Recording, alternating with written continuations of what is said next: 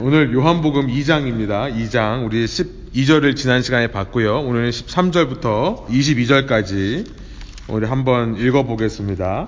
2장 13절부터 22절 저와 여러분이 한 절씩 번갈아 가면서 읽겠는데요. 여러분 편하신 성경 번역으로 저는 세 번역으로 읽도록 하겠습니다. 한 절씩 번갈아 가면서 읽고 마지막 절은 함께 읽도록 하겠습니다. 제가 먼저 13절 읽습니다.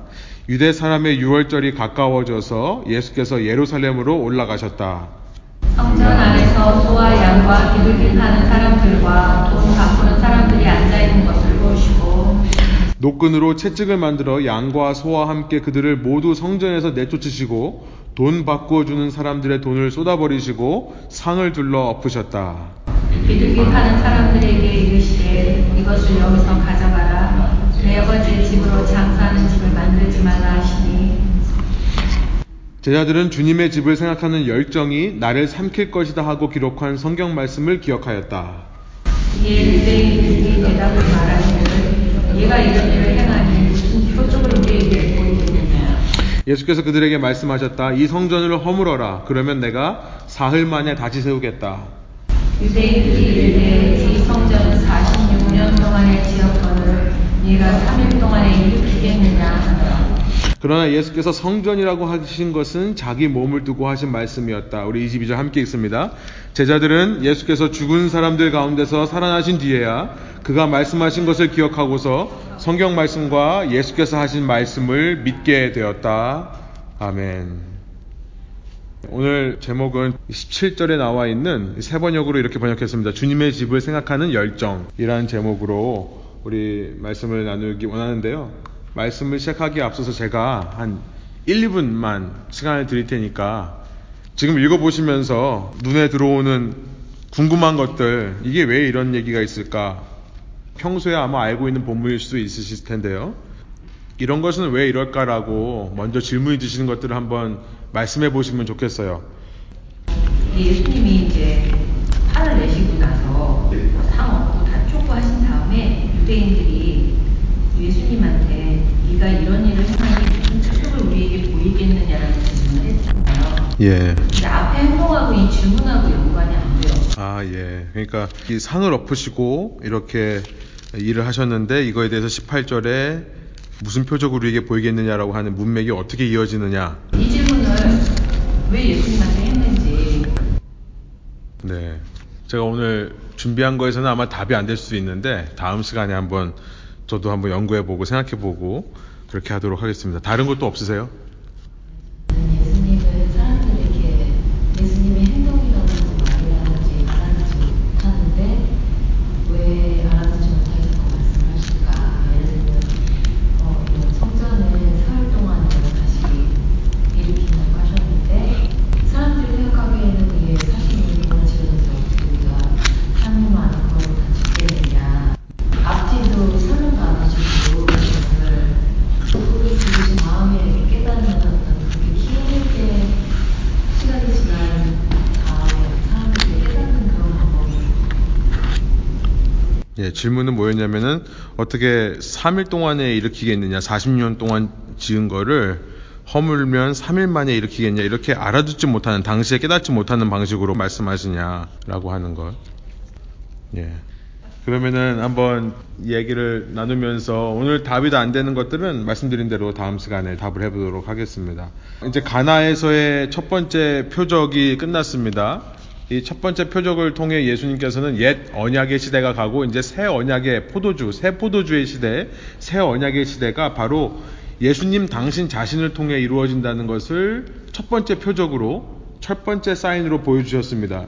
그러고 나서 예수님은 잠깐 가버나움에 내려가셨다라고 했죠. 지난 시간 우리가 2장 12절의 한 절 말씀을 가지고 살펴봤었는데요. 그리고 잠깐 동안 가버나움에 머무신 예수님은 6월절이 가까워서 이제 예루살렘으로 올라가신다라고 13절이 시작하고 있습니다. 어, 유대인의 3대 명절이 있습니다. 이때는 유대인 남자라면 무조건 어, 무조건이라는 말은 아닙니다. 형편이 가능하면 예루살렘에 올라가는 것이 관례고 전통이었습니다. 정사정이 안 되는 사람들은 어쩔 수 없지만 1년에 최소한 한 번 가능하면 세 번은 모두 예루살렘에 올라가야 되는 것이 전통이었는데요. 그 3대 명절이 뭐였는가 첫 번째 가장 큰 명절이라고 하는 것이 6월절입니다. 영어로 패스오버이라고 하는 것은 히브리 말로 페삭이라고 합니다. 그 다음에 6월절로부터 50일이 지나고 나면 50일째 되는 때가 오순절, 그래서 샤브옷이라고 하는 말로 이름을 불립니다. 그리고 나면 그 다음 큰 절기는 장막절, 숫꽃이라는 이름으로 불리는 이세 가지 절기, 6월절, 오순절, 장막절이 유대인의 3대 명절입니다. 예수님은 유대인의 혈통으로 오셨어요. 마태복음 1장 1절에 보면 아브라함의 후손으로 다윗의 후손으로 오셨습니다. 그래서 예수님도 유대인이에요.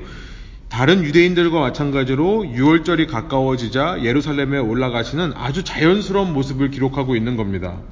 6월절에 예루살렘에 예수님이 올라가셨다라는 기록이 요한복음에 예수님의 행적을 기록하고 있는 1장부터 12장까지 총 3번 나옵니다. 최소한이라고 저는 표현하고 싶어요. 최소한 예수님이 예루살렘에 올라가시는 모습이 3번 소개되는데요. 오늘 본문에 2장 13절에 처음 소개되고 그 다음에 6장 4절 그 다음에 11장 55절이라고 되어 있습니다. 혹은 12장 1절 같은 날이기 때문에 하나 묶어서 얘기를 하면 최소한 3번 올라가셨다는 것은 유대인의 셈법으로 말하면 3년 동안 예수님께서 사역하셨다라는 표현이 되는 거고요. 유대인의 표현은 시작부터가 1이라고 했습니다. 그러니까 세 번 유대인의 명절인 6월절 가장 처음 드리는 명절 이때를 세 번 겪으셨다는 것은 유대인의 셈법으로 말하면 3년 사역하신 겁니다. 우리의 셈법으로는 2년 사역하신 거예요. 그런데 만일 5장 1절에 어느 명절이라고는 얘기하지 않지만 요한복음 5장 1절 예수님께서 명절에 예루살렘에 또 올라가셨다 이렇게 돼 있어요. 그러니까 이 5장 1절이 만일 유월절을 가리키는 거면 우리의 셈법으로 예수님은 이 땅에서 총 3년의 시간을 보내신 겁니다. 네 번 유월절을 겪으셨으니까요. 이해가 되시죠? 그래서 여기서부터 이제 예수님의 공생애, 공생애란 말은 public ministry를 말하는 겁니다. 예수님께서 공식적으로 사역을 시작하신 것을 공생애라고 하는데 우리가 예수님의 공생애를 3년이다라고 추정하는 것이 여기서부터 나옵니다. 공관복음에는 마태, 마가, 누가복음에는 예수님께서 몇 년 사역하시는지에 대한 힌트가 없습니다. 왜냐하면 예수님의 사역이 처음에 갈릴리 가버나움에서 시작해서 맨 마지막에 예루살렘으로 가는 것으로 끝이 나기 때문에 그래요. 공관복음에서 예수님의 행적은 예수님께서 갈릴리 나사렛 출신에서 뭐 가나 가버나움에서 사역하시다가 변화산 아마도 북쪽에 있는 헐몬산 헤르몬산이라고 추정을 합니다. 마태복음 17장에 나오는 변화산에 올라가셨다가 다시 갈릴리에 내려오신 부터는 일직선으로 예루살렘을 향해 내려가시는 사역으로 공관복음이 따라가고 있어요. 이게 마태, 마가, 누가복음의 관점입니다. 그렇기 때문에 몇 년을 하셨는지 알 수 없지만 요한복음에서 이렇게 최소한 세 번 혹은 네 번까지도 유대인의 가장 큰 명절이라고 할 수 있는 6월절을 지내신 것으로 추정한다면 한 2년에서 3년 동안 갈릴리에 계시면서 명절 때마다 예루살렘을 오가면서 사역한 것으로 우리가 이해를 할 수 있는 겁니다. 누가 맞는 거죠? 공관복음이 맞는 겁니까? 요한복음이 맞는 겁니까? 저는 이것이 관점의 차이라고 생각합니다. 많은 신학자들이 동의하듯이 공관복음은 예수님의 갈릴리로 시작해서 예루살렘에 이르는 이 여정, 예루살렘을 향해 가시는 그 예수님의 사역의 방향성과 목표를 강조하는 그런 이야기를 풀어나가는 거죠. 결국 그 예루살렘에서 십자가형을 받고 죽으신 후 부활하러 가시는 그 예수님의 인생의 일정을 아이티너리를 그렇게 묘사하는 관점으로 공관복음이 쓰였다면 요한복음은요 그냥 평범한 유대인 남자로서 3년 동안 공생의 기간을 일곱 가지의 표적을 중심으로 행했다는 것을 기록하기 위해 이렇게 관점을 잡은 것 같습니다. 누가 맞고 틀린 것이 아니라 저자의 의도에 따라서 보는 관점이 틀리기 때문에 이렇게 정리가 된 거다. 이런 관점을 이해하고 나면요. 사실 오늘 본문의 최대 난제가 쉽게 풀립니다. 오늘 본문의 최대 난제는 뭐냐면 많은 사람들이 이 2장 13절부터 22절을 읽고 나서 드는 질문은 뭐냐면 왜 공관복음은 예수님께서 단 한 번 예루살렘에 올라가시면서 그 단 한 번이 언제였습니까? 예수님의 공생애의 마지막 일주일이에요. 예수님께서 예루살렘에 올라간 것은 공관복음에는 딱 한 번은 기록되어 있는데 그때가 언제냐면 예수님의 사역 후반부입니다. 그러면서 예루살렘에 들어가시자마자 한 것이 성전 청소 사건이에요. 그러니까 예수님의 사역 맨 마지막에 십자가에 죽으시고 부활하시기 일주일 전에 그때 예루살렘 성전을 청소하신 사건이 마태복음 21장 12절, 마가복음 11장 15절, 누가복음 19장 45절에 기록되어 있습니다. 그런데 요한복음은 최소 세 번 예루살렘을 왔다 갔다 하시는 예수님의 행적을 기록하면서 이 성전 청소 사건이 맨 마지막이 아니라 예수님의 사역 초기, 제일 처음 예루살렘에 올라가셨을 때 그때 이루어진 것으로 기록하는 것이 최대의 난제입니다. 이걸 어떻게 해결할 것인가? 많은 신학자들이 크게 보면 세 가지 태도를 취합니다. 첫 번째는 뭐냐면 공간복음의 전통이 맞다. 예수님은 사역 후기에 올라가신 것이 맞다. 그 말은 무슨 말입니까? 사도 요한이 지금 마지막에 일어났던 사건을 어떤 의도를 가지고 의도적으로 맨 앞에 소개하고 있다는 겁니다.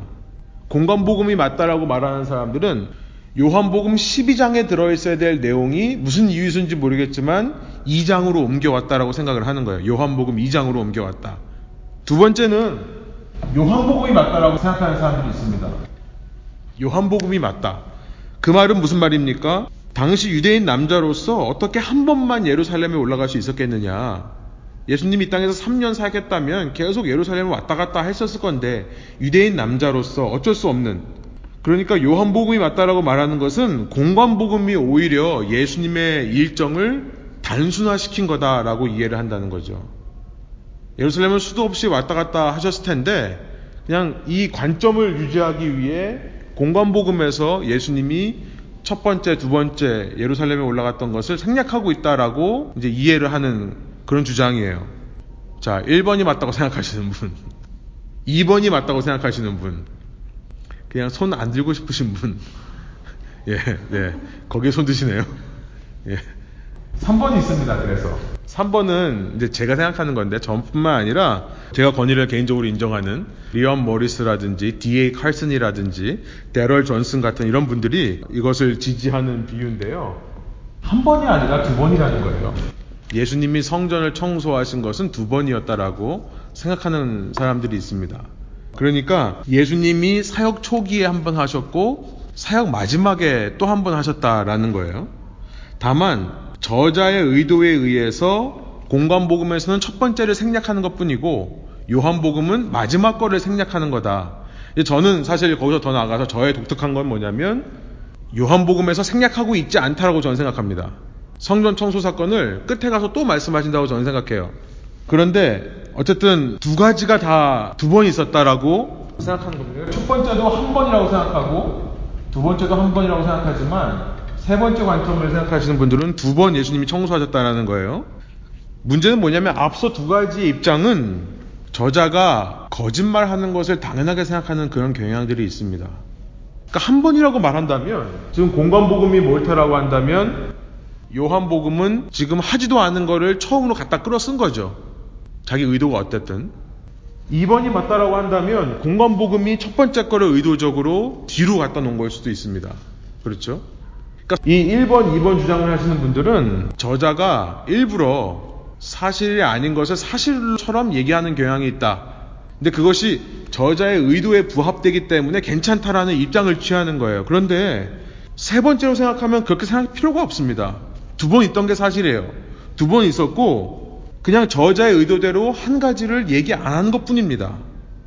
이렇게 이해하면 공간복음이나 요한복음 저자들이 전부 거짓말하는 사람들이 아니라 내 포커스에 의해서 내 의도에 의해서 내가 부각하고 싶은 것만 부각한다라고 이해할 수 있는 거죠. 그러니까 저는 이 세 번째 선택이 성경의 권위를 인정하는 선택이라고 생각하고 그 성경의 권위를 세워주는 선택이라고 저는 생각합니다. 그러니까 성경이 두 번 있었다고 하면 그냥 두 번 받아들이면 되는데요.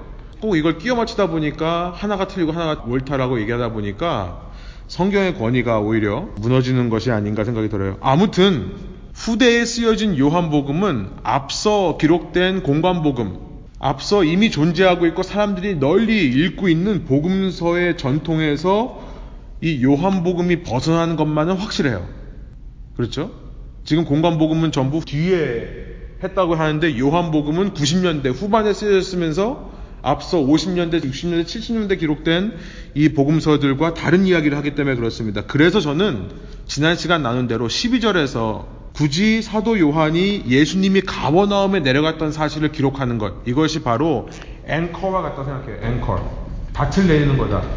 이 닻을 내려두고 새로운 이야기를 진행하는 것이 전 너무나 중요하다고 생각이 듭니다. 그래서 저는 12절, 지난 시간 말씀드린 것처럼 12절에서 사도 요한의 의도가 느껴져요.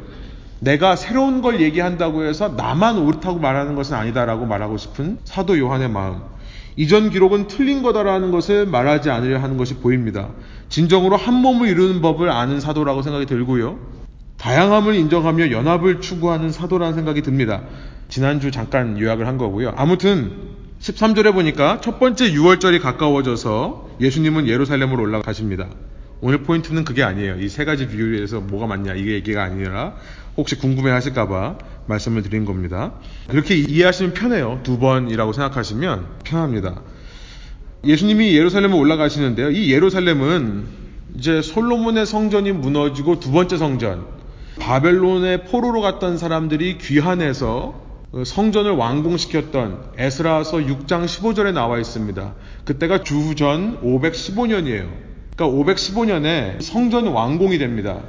그러니까 예레미야가 예언한 70년, 70년이 지나면 하나님께서 회복하시겠다라는 것은 주전 586년에 성전이 무너진 것으로 시작해서 515년에 성전이 재건되었으니까 이때를 대략 70년으로 보는 견해도 있습니다. 그런 견해가 대다수죠. 586년에 무너진 성전이 에스라의 지도 아래 에스라서 6장 15절에서 완공되는데 그때가 515년. 이 외우기 쉽죠? 6장 15절 515. 외우기 쉽습니다. 하여튼 이렇다는 이야기예요.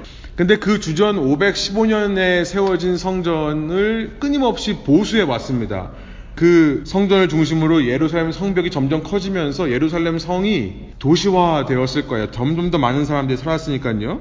그러다가 로마 시대 때 이제 로마가 분봉왕을 세웁니다. 뭐 로마 시대 전에 이 성전이 더럽혀지는 사건도 있었고 이방인의 장수가 들어와서 더럽히는 사건도 있었고 여러 가지 일들이 있었어요. 뭐 이스라엘이 독립을 꾀하다가 마카비 전쟁을 일으켜 가지고 잠깐 독립을 누리는 시기도 있었고 그러다가 로마가 결국은 정복해서 이제 분봉왕으로 다스리는 왕으로 헤롯을 세웁니다. 그 헤롯은 유대인 출신이 아니라 아프리카 쪽 출신 사람이에요. 그렇기 때문에 유대인들의 환심을 사기 위해서 이 헤롯 대왕이 성전을 대대적으로 보수하고 증축하는 공사를 주전 20년에 시작합니다. 당시 1세기 역사자 요세푸스, 조시푸스라는 사람의 기록에 보면 대략 20년경에 이 건축 공사가 시작되었다. 이제 이런 얘기가 있어요. 그러면서 주전 10년이 지나고 나서 18년서부터는 사람들이 아무 문제 없이 이제 성전에서 제사를 드리기 시작합니다. 그러니까 사람들 생각에 이때쯤 완공되었다라고 생각을 하는 거예요. 근데 이미 이때부터 공사가 진행되어서요. 요세푸스의 기록에 의하면 주후 63년에 완공이 됩니다. 성전은. 그러니까 거의 82년이 걸렸어요. 헤롯이 시작한 공사가 마쳐지기까지는 이렇게 오랜 시간이 걸렸는데요. 재밌죠? 7년 후에 무너집니다. 7년 후에 돌 위에 돌 하나 남지 않고 다 무너져 내려요. 7년 만에 무너질 거를 80 몇 년 동안 이렇게 보수 공사를 한 거예요. 그런데 이제 사람들은 예수님 당시가 언젠지는 모르겠지만 대략 이때를 저희들은 주후 29년으로 생각합니다. 본문의 배경이요. 예수님께서 처음 예루살렘에 올라가셨을 때, 첫 유대인의 6월절이었을 때가 대략 29년으로 생각합니다. 그러니까 대강 맞아 떨어져요. 역사 기록이. 주전 18년서부터 29년까지 몇 년이 흐른 거냐면 요게 46년이 흐른 겁니다. 그러니까 오늘 본문에서 46년 동안 지은 성전을 내가 어떻게 3일 만에 세우겠냐 했을 때 46년의 숫자가 어디서 나왔냐면 그 단어를요 46년 동안 지어진 거라고 생각하면 역사상은 맞지 않습니다. 그런데 원어를 해석하기에 따라 다르지만 여러분 세 번역에 보시면 주란에 혹은 46년 전에 지어진 성전 이렇게 돼 있어요. 그러니까 46년 동안 지었다는 의미도 될 수 있겠지만 46년 전에 완공된 지어진 성전이라고 이해하는 걸 수도 있습니다. 그 말이요. 똑같은 말이 20절 말씀을 드리는 거예요. 이 성전은 46년 동안에 지어졌건을 혹은 이 성전은 46년 전에 지어졌건을 이렇게 해석할 수도 있다는 겁니다. 저는 그 해석이 맞다고 생각하고 지금 이런 역사적인 배경을 얘기한다고 생각을 해요. 아무튼 그건 중요한 게 아닙니다. 자꾸 중요하지 않은 걸로 자꾸 넘어가는데. 그 헤롯이 이제 증축 공사를 시작하는데요. 그 증축되고 있는 성전, 그 성전 뜰에 들어갔다라고 14절이 말씀합니다. 14절 제가 세 번역으로 읽어보겠습니다. 그는 성전 뜰에서 이렇게 시작합니다. 이 성전 뜰에서라는 말이 좀 더 정확한 번역인 것 같아요. 개혁 개정으로 보면 성전 안에서 이렇게 되어 있는데요. 성전이라는 이 단어는 히에론이라는 단어인데요. 그리스 말에 이것은 우리가 몰에 간다라고 하죠. 쇼핑 몰에 간다. 그냥 어느 한 가게를 갈 때도 그냥 몰에 간다 이렇게 얘기하는 것처럼 전체를 다 얘기하는 겁니다. 전체를 다 가리키는 단어예요. 그러니까 그 성전 전체, 성전은 맨 겉에는 이방인의 뜰이 있고 그 속에는 뭐 여인의 뜰, 그 속에는 유대인의 뜰, 그 속에 성소가 있습니다. 성소를 가리키는 말은 나오스라는 말인데 여기서는 지금 히에론이라는 단어를 써서 그 모든 건물을 다 가리켜서 말하는 거예요. 그러니까 그 안으로 들어가셨다고 했을 때 가장 먼저 예수님이 발을 들여놓은 곳은 이방인의 뜰입니다. Port of the Gentiles. 이방인의 뜰이란 이방인들이 여기까지 들어갈 수 있는 곳이니까 모두가 들어갈 수 있는 곳이에요. 이방인의 뜰을 지나고 나면 여인의 뜰이 있습니다. 여인의 뜰은 유대인 여자만 들어갈 수 있는 거예요. 유대인만 들어갈 수 있는 곳이죠. 이방인들은 더 이상 못 들어가고 거기서 하나 문을 열고 들어가면 그 안에는 유대인의 뜰이 있습니다. 유대인의 뜰은 유대인 남자만 들어갈 수 있는 곳이에요. 그러면 성소가 있죠. 성소, 나오스라고 하는 이게 사실 오늘 본문 19절, 20절에서 이 성전을 나오스라고 쓰고 있는데요. 이 성전은 오직 제사장들만 들어갈 수 있는 곳입니다. 유대인 남자 중에서도 제사장들만 들어갈 수 있는.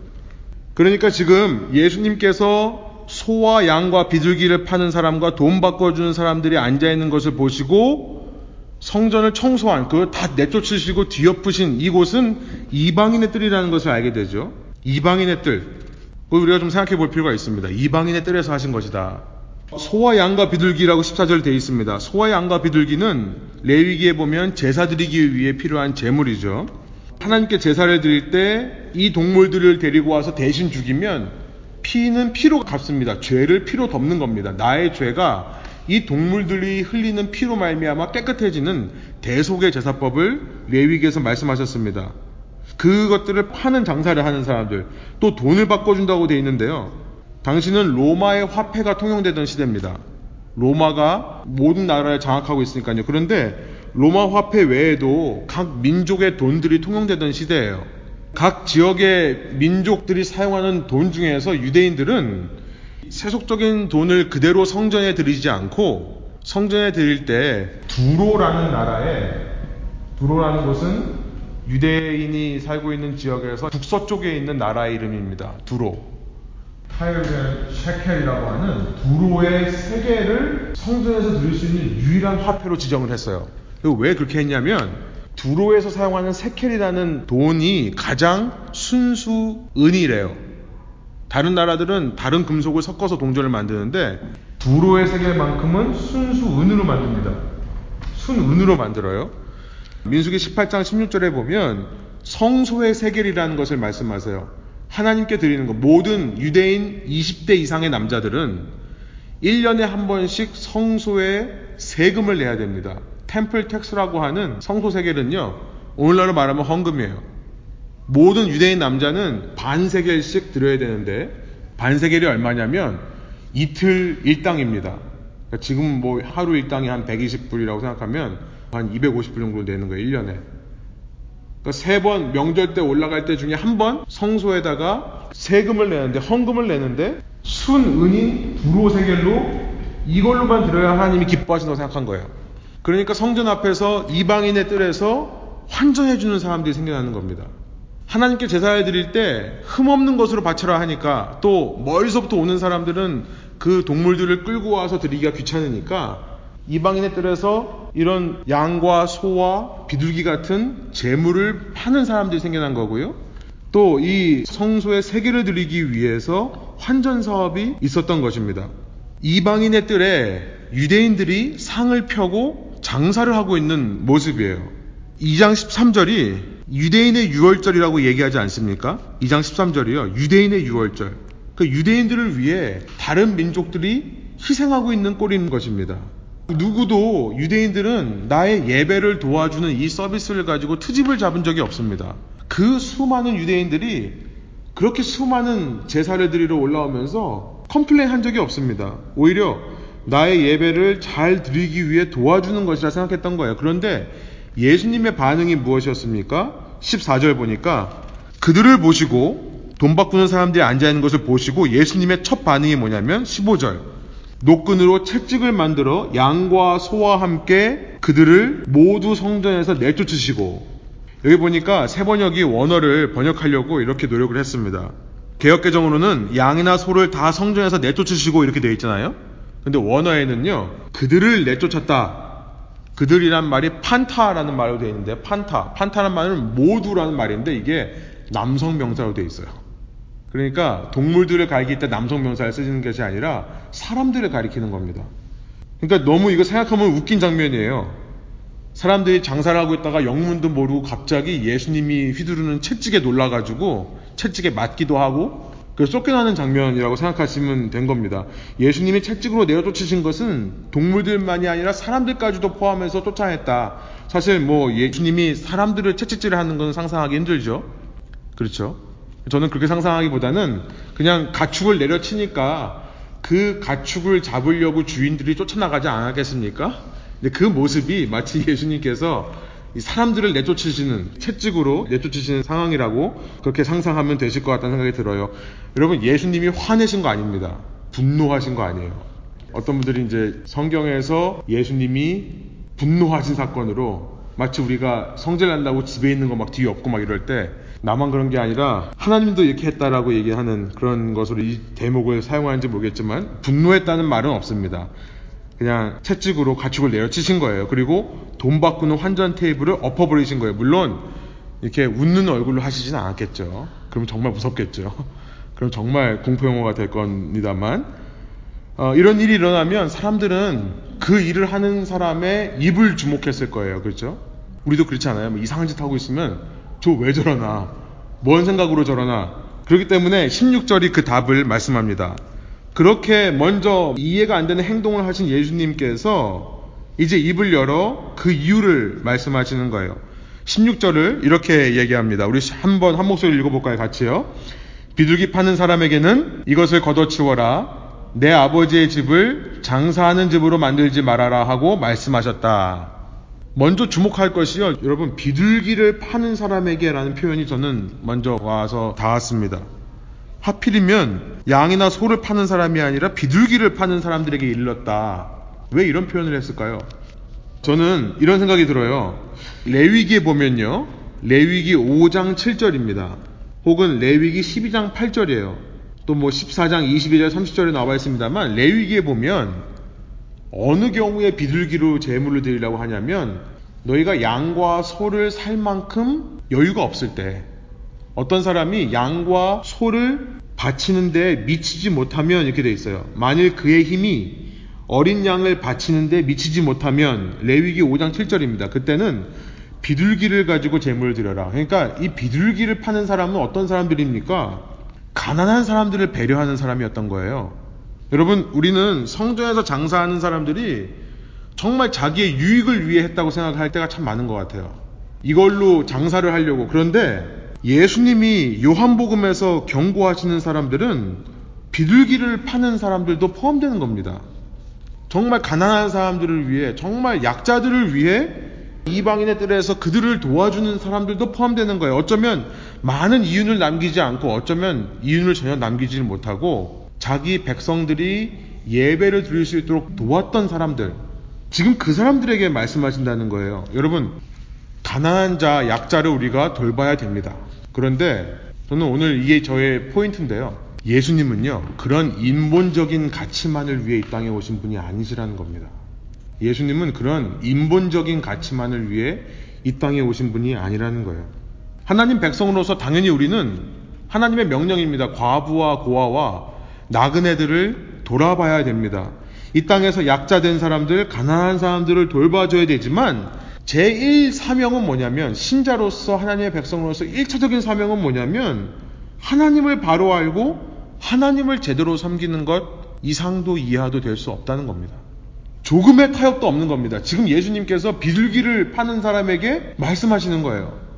조금의 타협과 조금의 혼합 없이 하나님만을 섬기고 하나님만을 바로 아는 것이 우리 신앙의 목표가 된다는 겁니다. 그런데 오늘날 교회가 신자들의 이 신앙을 돕는다는 명목으로 얼마나 세속적인 가치들을 많이 교회 안으로 가져 들어왔습니까?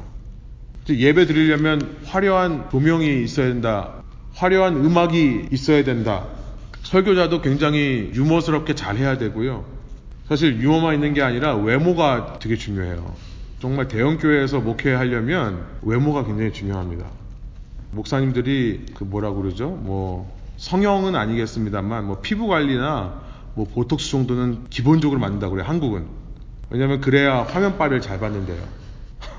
그 화면빨이 얼마나 중요한지 예배드리러 오신 분들이 화면으로 목사님 얼굴을 보기 때문에 이 화면에 비치는 목사님의 모습에서 믿고 싶은 마음이 들어야 된다고 합니다. 예. 그냥 넘어갈게요. 어, 제가 비즈니스를 전공했는데 CRM이라는 게 있어요. CRM, Customer Relationship Management. 이게 굉장히 큰 소프트웨어입니다. 굉장히 큰 industry예요. 기업들이 어떻게 고객 관리를 하는가 그 고객 관리 시스템인데요. 요즘 교회들이 전부 CRM을 갖다 써요. 교인들 관리 프로그램을 CRM 프로그램을 갖다가 돌립니다. 그래서 수치로서 숫자로서 한 사람의 신앙이 지금 어떻게 가고 있는가가 나와요. 수치로서 숫자로서 이 교회가 부흥하는 교회인가 아닌가가 나와요. 의도는 좋습니다. 좋은 의도예요. 나쁜 의도가 아니에요. 그런데 저는 이 비둘기 파는 사람들에게 이르시되라는 대목에서 그냥 넘어갈 수는 없는 것 같아요. 예수님은 인본적인 가치를 위해 이 땅에 오신 분이 아니라는 거예요. 아무리 명목은 좋지만, 아무리 신앙을 도와주는 거라고 하지만, 그 중심에 정말 하나님을 바로 알고 있는가, 예수님은 조금의 타협도 없이 그런 것들을 쫓아내신다는 겁니다. 교회에 여러 가지 프로그램들이 있습니다. 요즘 교육부 갈 때요. 어떤 메시지가 선포되고 있는가 제가 교육부 사역을 했지만 신경 쓰지 않습니다. 시설을 봐요. 가장 먼저 우리 아이들이 편하게 와서 할 수 있는 시설이 있는가. 교회에 시니어 프로그램이 있습니다. 교회마다 문화 프로그램 많이 있습니다. 교회 속에 동아리들이 되게 많아요. 뭐 골프 동아리도 있고요. 뭐 여러 가지가 있죠. 이런 것이 왜 도움이 안 되겠습니까? 도움 됩니다. 신앙에 도움이 안 되는 게 아닙니다. 그래서 교회들이 이것들을 어답하죠. 여러 프로그램도 돌립니다. 그런데 저는 예수님이 뭐라고 하실까 생각이 들어요. 이렇게 몇만 불, 몇십만 불, 몇백만 불 예산을 무엇에 쏟고 있는가? 교회가 정말 하나님을 제대로 가르치고 제대로 복음을 전하고 제대로 된 신앙인을 길러내기 위해 타협 없이 이런 프로그램을 운영한다면 좋겠지만 그것을 우선에 두지 않은 채 프로그램 돌리다 보면요. 문화적인, 사교적인 프로그램이 될 수밖에 없고요. 그런 모임을 운영하면서 그저 몸집 유지, 교인 관리하는 데만 급급한 것이 현대 기독교의 교회의 모습이 아닌가. 이런 인본적인 가치에 정면으로 예수님께서 대항하시는 말씀이 뭐냐면 16절입니다. 내 아버지의 집으로 장사하는 집을 만들지 말아라. 내 아버지의 집을 장사하는 집으로 만들지 말아라 말씀하신다는 거예요. 여러분 여기서 우리는 또 공관복음과 요한복음의 차이를 발견합니다. 공관복음과 요한복음의 차이. 다른 공관복음서에는 예수님이 두 가지를 말씀하시는 것으로 기록되고 있습니다. 마태, 마가, 누가 똑같아요. 예수님이 첫 번째 말씀하시는 것이 뭐였냐면 내 집은 기도하는 집이라. 마태복음 21장 13절, 마가복음 11장 17절, 누가복음 19장 46절에 그렇게 말씀하십니다. 이것은 이사야서 이사야서 56장 7절을 인용하시는 거예요. 이사야서 56장 7절을 제가 세 번역으로 한번 읽어보겠습니다. 내가 그들을 나의 거룩한 산으로 인도하여 기도하는 내 집에서 기쁨을 누리게 하겠다. 또한 그들이 내 재단 위에 바친 번제물들과 희생 제물들을 내가 기꺼이 받을 것이니 나의 집은 만민이 모여 기도하는 집이라고 불릴 것이다. 요걸 인용한 거예요. 예수님께서. 원래 이사야는요, 이 만민이 모여 기도하는 집이라는 의미를 무엇으로 사용한 거냐면, 이스라엘의 회복을 말씀하시는 하나님이십니다. 어떻게 해요? 고난받는 종을 통해. 고난받는 종을 통해 이사야는 이스라엘이 회복될 것을 외치는데요. 그렇게 이스라엘이 회복될 때 그 회복은 유대인들만을 위한 회복이 아니라 만인을 위한 회복이 될 거라는 것을 이 말씀을 통해 선포하는 거예요. 나의 집은 유대인이 모여 기도하는 집이 아니라 만민이 모여 모든 민족이 모여 기도하는 집이 될 것이다. 지금 예수님께서 그 말씀을 인용하셔서 이 성전 청소를 하며 첫 번째 말씀하시는 겁니다. 지금 이방인의 뜰에서 너희가 지금 너희의 예배를 위한다면서 장사를 하면서 이 이방인들이 서 있어야 될 곳을 짓밟고 있는 것은 오히려 하나님의 이 이사야를 통한 메시지를 이해하지 못하는 거다. 이방인의 뜰에서 장사하며 짓밟는 것은 이방인을 향한 전도를 오히려 막아버리는 하나님의 이스라엘을 회복하시는 궁극적인 목표, 이스라엘만이 아니라 이방인까지도 회복하게 하려는 그 궁극적인 목표를 깨닫지 못하는 것이다라는 것을 예수님께서 선포하시는 내용으로 기록되어 있습니다. 내 집은 기도하는 집이라 그 말씀이에요. 그리고 두 번째 말씀하신 것이 너희는 강도의 소굴을 만들었다는 말씀을 하시죠. 예레미야 7장 11절을 인용하시는 겁니다. 우리 예레미야 지난 주일날 나누었습니다만 예레미야가 예루살렘에 가서 이렇게 말합니다. 예레미야 7장 11절이에요. 내 이름으로 일컬음을 받는 이 집이 너희 눈에는 도둑의 소굴로 보이느냐 보라 나 곧 내가 그것을 보았노라 여호와의 말씀이니라. 예레미야는요, 이 우상 숭배가 이루어지고 있는 예루살렘을 향해 뭐라고 선포하냐면 이 예루살렘 안에서 괜찮다, 괜찮다라고 말하는 저들의 설교를 듣지 마라 이런 얘기를 해요. 예레미야 7장에서 예루살렘 성전 안에서 하나님의 말씀을 외치는 지도자들을 향해 저들은 바른 메시지를 선포하는 사람들이 아니다. 너희는 하나님을 바로 믿어야 된다. 그리고 그 바로 믿는 믿음으로 고아와 과부와 나그네를 돌봐야 된다. 그런데 그러지도 않으면서 우리는 괜찮다. 이렇게 말해요. 우리는 잘하고 있다는 의미로 이곳이 주님의 성전이다라고 외치고 있다는 겁니다. 우리는 구원을 받았다라고 외치고 있다는 겁니다. 유대인들끼리 모여서 우리는 구원받은 사람이라고 찬양하면서 예배를 드리고 있는 모습을 보면서 예레미야가 저거야말로 도둑의 소굴이다 라고 말씀했던 거예요. 지금 너희가 제대로 된 제사를 드리기 위해 또 성전을 유지하기 위해 헌금을 걷고 재물을 드리는 근데 그것을 한다면서 이방인의 뜰을 시장바닥으로 만든다면 그거야말로 이기적인 신앙이고 위선적이고 가식적인 신앙이라는 것을 강도의 소굴이라는 표현으로 지금 경고하시는 거예요. 공관복음은 이 두 가지 말씀을 하시는 것으로 일치하고 있습니다. 그런데 요한복음에서는 예수님께서 단지 이렇게만 말씀하세요. 내 아버지의 집을 장사하는 집으로 만들지 말아라. 16절. 어떤 성경 말씀도 인용하시지 않고요. 내 아버지의 집을 장사하는 집으로 만들지 말아라. 그랬더니 17절에 이게 오늘 포인트입니다. 그랬더니 제자들이 그 말씀을 듣고 생각난 것이 2장 17절입니다. 우리 한번 한 목소리 읽어볼까요? 제자들은 주님의 집을 생각하는 열정이 나를 삼킬 것이다 하고 기록한 성경 말씀을 기억하였다. 세 번역이 이렇게 번역하고 있어요. 개혁개정은 주의 전을 사모하는 열심이 나를 삼키리라 라고 말하고 있는데요. 어, 여기는 지금 17절에 이렇게 말하고 있습니다. 주님의 집을 생각하는 열정이 나를 삼킬 것이다 하고 말한 것을 기억하였다. 저는 세 번역이 좀 더 정확한 번역이라고 생각합니다. 주님의 집이라고 생각해요. 주님의 집. 주님의 전이 아닙니다. 주님의 집이에요. 이게 무슨 의미일까요? 보통 사람들이 오해해서 생각하는 게 아, 하나님 섬기는 거 너무 열심히 하지 마. 너무 열심히 하면 그 열심히 하나님을 삼켜버려. 이제 이렇게 이 말씀을 이해하는 사람들이 참 많은 것 같더라고요. 근데 그런 의미가 아닙니다. 이게 무슨 의미인지를 알려면 지금 제자들이 그 기억해낸 성경 말씀이 무엇인지를 읽어봐야 돼요. 시편 69편입니다. 69편 9절입니다. 여러분 성경책으로 한번 가보세요. 요한복음에다 표시를 해놓으시고 시편 69편으로 가셔서요. 9절입니다. 같이 한번 개혁개정을 읽어볼까요? 주의 집을 위하는 열성이 나를 삼키고 주를 비방하는 비방이 내게 미쳤나이다. 여기서 지금 나가 누굽니까? 나가 누구예요? 지금 하나님의 말씀이 아니에요. 하나님이 너희가 지금 나를 사모하는 열정이 나를 삼켜버렸다라고 말하는 게 아니에요. 69편의 저자입니다. 다윗이에요. 다윗. 자, 다윗의 시입니다. 그러니까 Zeal for your house has consumed me. 주님의 집을 사모하는 열심이 나를 애태웁니다. 이런 말이에요. 번역이 이렇게 되면 쉬울 것 같아요. 제가 세 번역을 한번 읽어드릴게요. 이 다윗의 시입니다. 1절부터 읽어볼게요. 하나님 나를 구원해 주십시오. 목까지 물이 찼습니다. 발 붙일 곳이 없는 깊고 깊은 수렁에 빠졌습니다. 물속 깊은 곳으로 빠져 들어갔으니 큰 물결이 나를 휩쓸어 갑니다. 목이 타도록 부르짖다가 이 몸은 지쳤습니다. 눈이 빠지도록 나는 나의 하나님을 기다렸습니다. 4절, 우리가 다시 좀 기억하기를 원하는데요. 4절. 까닭도 없이 나를 미워하는 자들이 나의 머리털보다도 많고, 나를 없애버리려고 하는 자들, 내게 거짓 증거하는 원수들이 나보다 강합니다. 내가 훔치지 않은 것까지 물어주게 되었습니다. 이 4절을 기억해 주세요. 5절. 하나님 주님은 내 어리석음을 잘 알고 계시니 내 죄를 주님 앞에서는 감출 수 없습니다. 망군의 주 하나님, 주님을 기다리는 사람들이 나 때문에 수치를 당하는 일이 없도록 하여 주십시오. 이스라엘의 하나님, 주님을 애써 찾는 사람들이 나 때문에 모욕을 당하는 일이 없도록 하여 주십시오.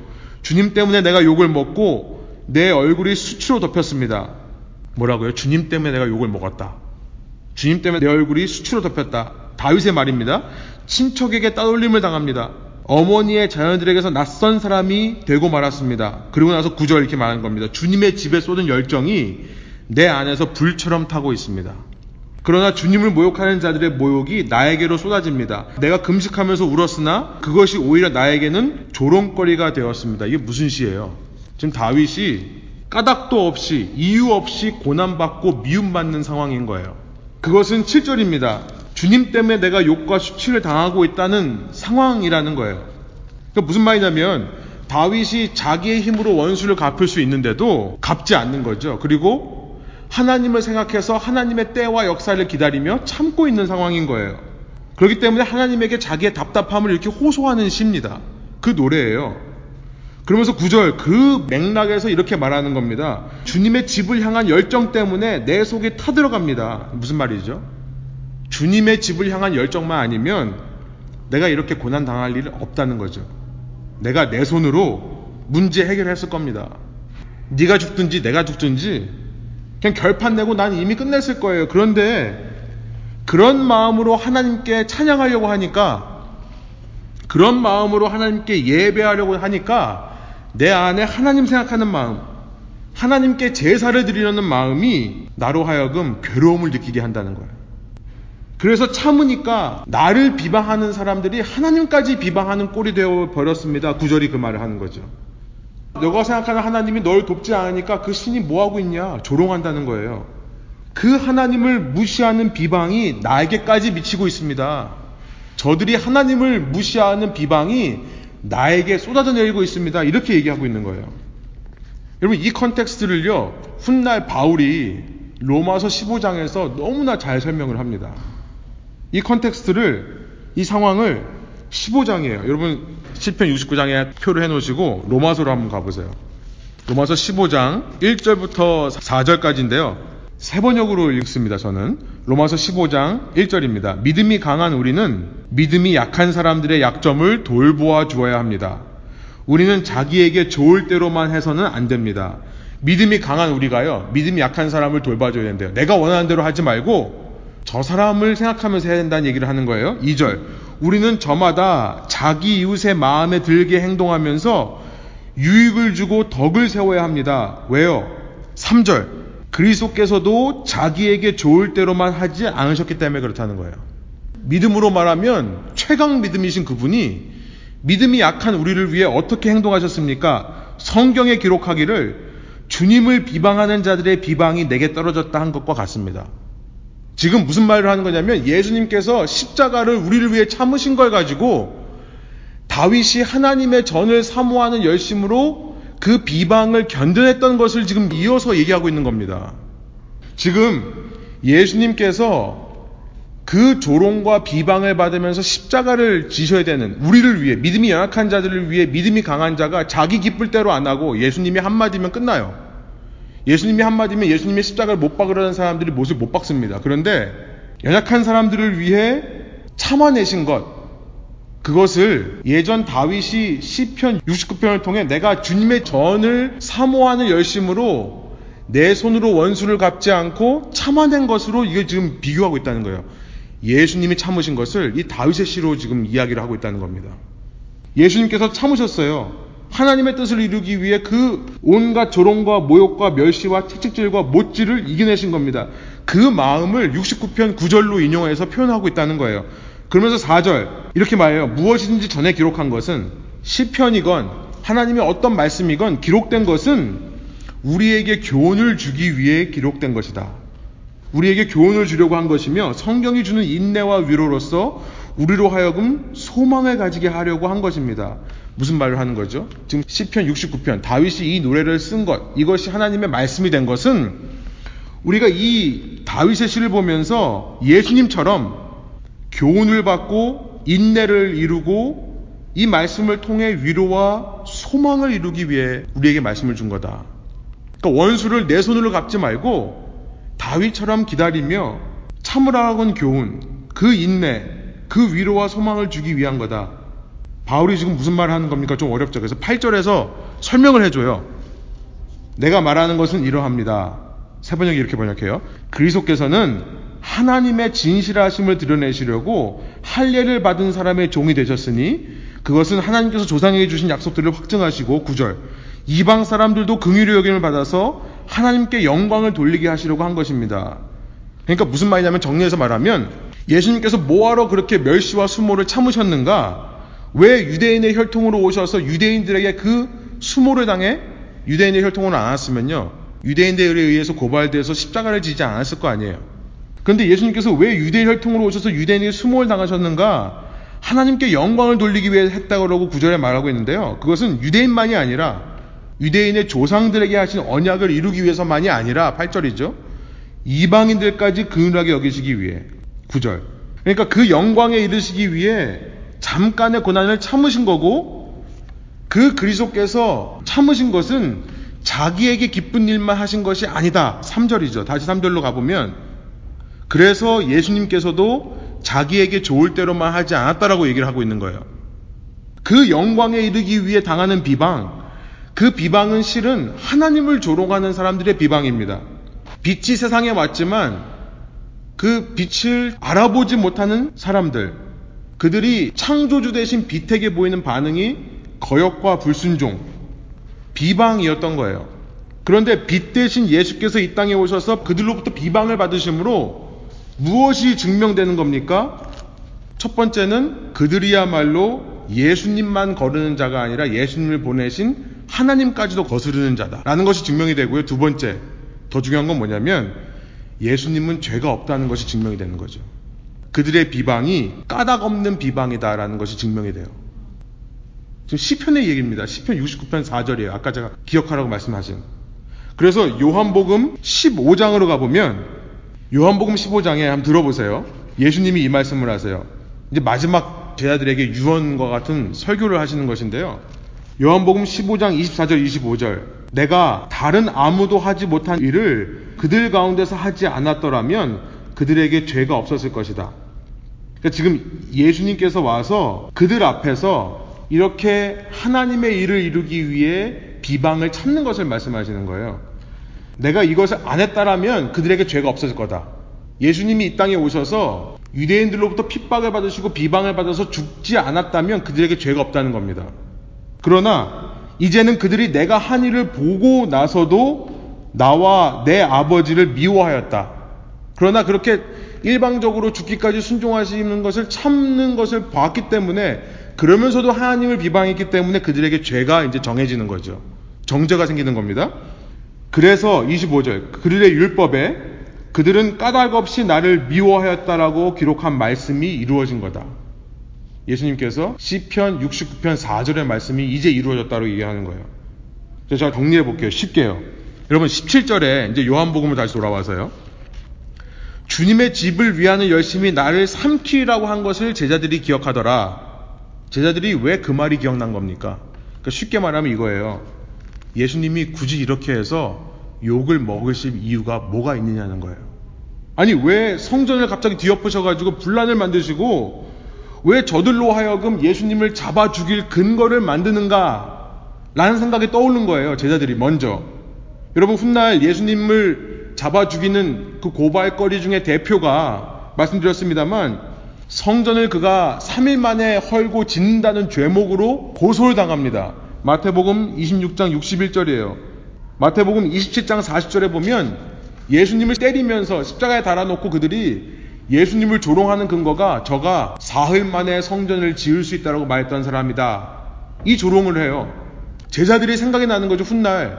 아니, 예수님이 이때 이 성전 청소 사건만 안 했어도 예수님이 욕을 먹으실 이유가 없는데, 괜히 까닭 없이 비방받으실 이유가 없는데, 그런데 예수님께서 이렇게 말씀하실 수밖에 없는 이유가 있구나.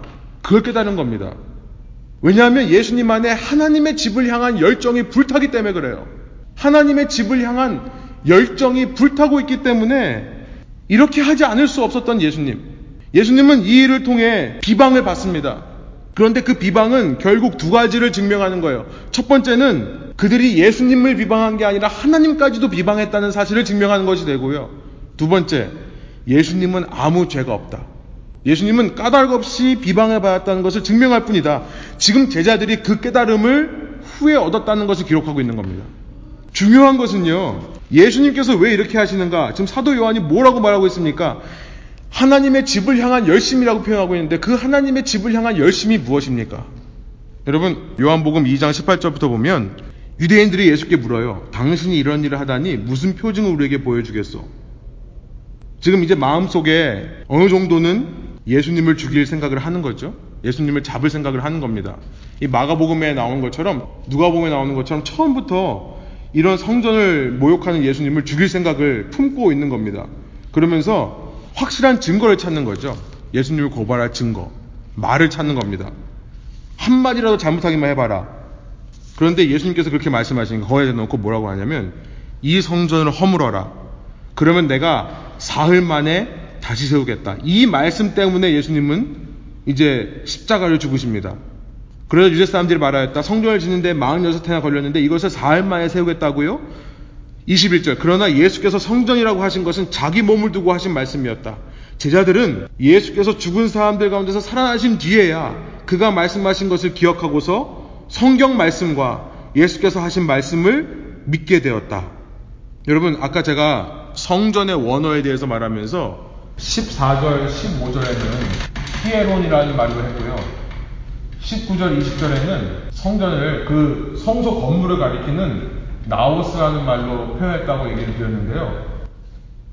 여기 여러분 지금 17, 16절, 17절에서 성전을 다른 말로 표현하고 있습니다. 전혀 다른 말이에요. 16절, 17절에 나오는 예수님의 대답과 제자들이 생각난 주의 집을 사모하는 열심이라고 했을 때 그 단어는 이 성전을 건물을 가리키는 말이 아니라요. 오이코스라고 하는 집이라는 말입니다. 집. 다른 말로 가족이라는 의미로 사용할 수 있어요. 가족. 비둘기를 파는 사람에게 내 아버지의 집을 장사하는 집으로 만들지 마라 하면서 뒤엎으신 걸 보면서 17절 제자들은 주님의 집을 생각하는 열정에 나를 삼킬 것이다 한 성경 말씀을 기억하였다. 무슨 말입니까?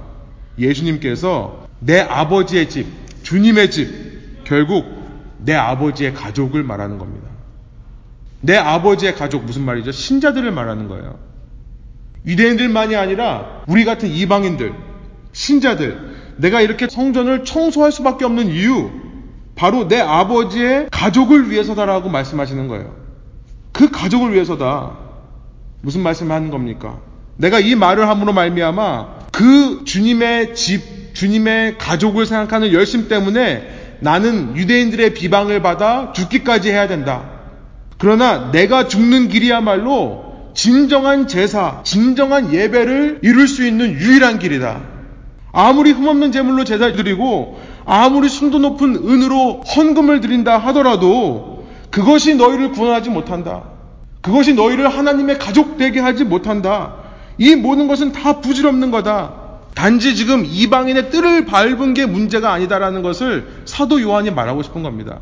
이전 복음서를 통해서는 이방인의 뜰, 그래서 이사야와 예레미야에 있는 말씀들이 이루어지는 것을 얘기했지만 내가 깨닫는 예수님의 말씀은 뭐였냐면 내가 기억하는 예수님의 말씀은 뭐였냐면 예수님의 사역 시작부터 이 메시지를 선포하며 시작하신 예수님.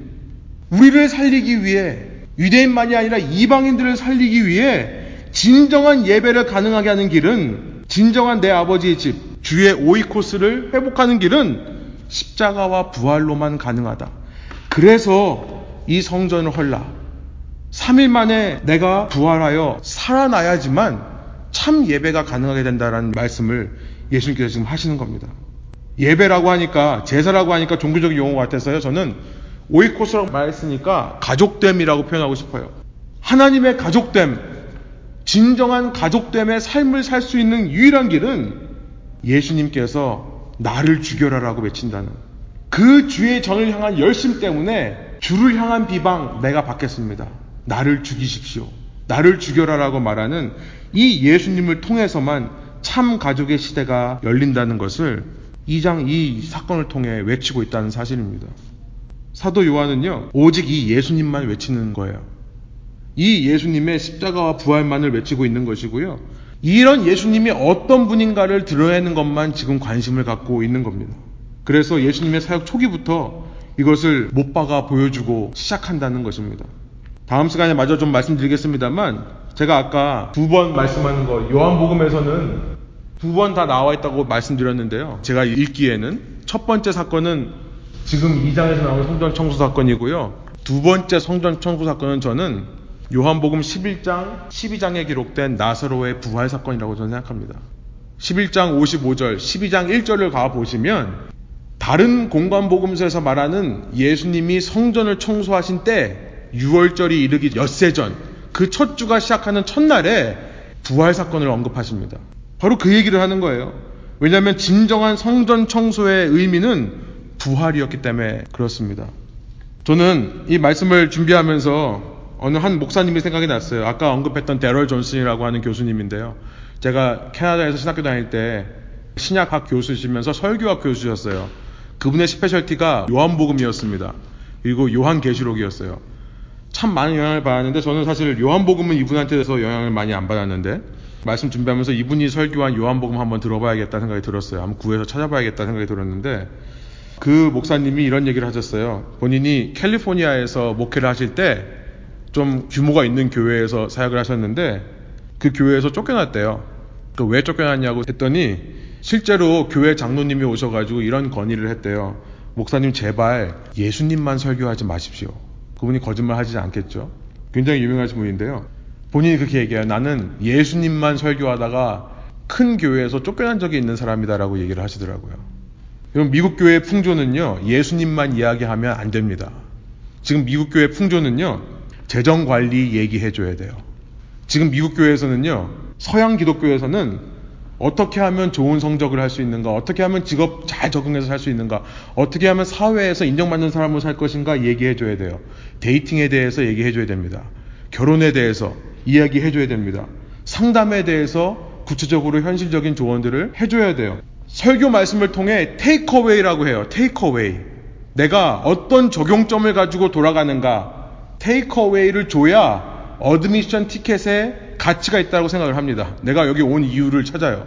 말씀을 듣고 구체적으로 현실 적용 가능한 뭔가를 가지고 가야지만 은혜를 받았다고 하는 시대예요. 그런데 예수님 얘기만 하니까 도대체 도움이 안 된다는 거 얘기를 한다는 거예요. 장로님이 그 얘기를 하시는데 목사님이 그런 생각이 들었대요. 아, 내가 사임해야겠구나.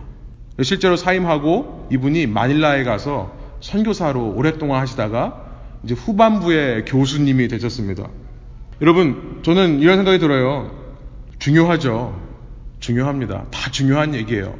그런데 예수님은 그런 인본적인 얘기를 하기 전에 당신 자신에 대해서 말씀하고 싶어 하세요. 이런 모든 것 이전에 제대로 알아야 되는 것은 뭐냐면 그 예수님이 어떤 분인지, 그가 어떤 일을 하셨으며 더 중요한 것, 저는 오늘 본문에서 가장 중요한 것, 그의 열심은 무엇인지, 그가 무엇에 열정을 가지고 계신지. 그렇지 않으면 우리는 예수님 믿는다면서 예수님과는 전혀 다른 삶을 살 수 있는 존재들이 되어버릴 것입니다. 예수님을 믿는다면서 성전에 나와서 열심히 찬양하고 예배 드리지만 예수님과 전혀 다른 모습으로 살아갈 수밖에 없을 것입니다.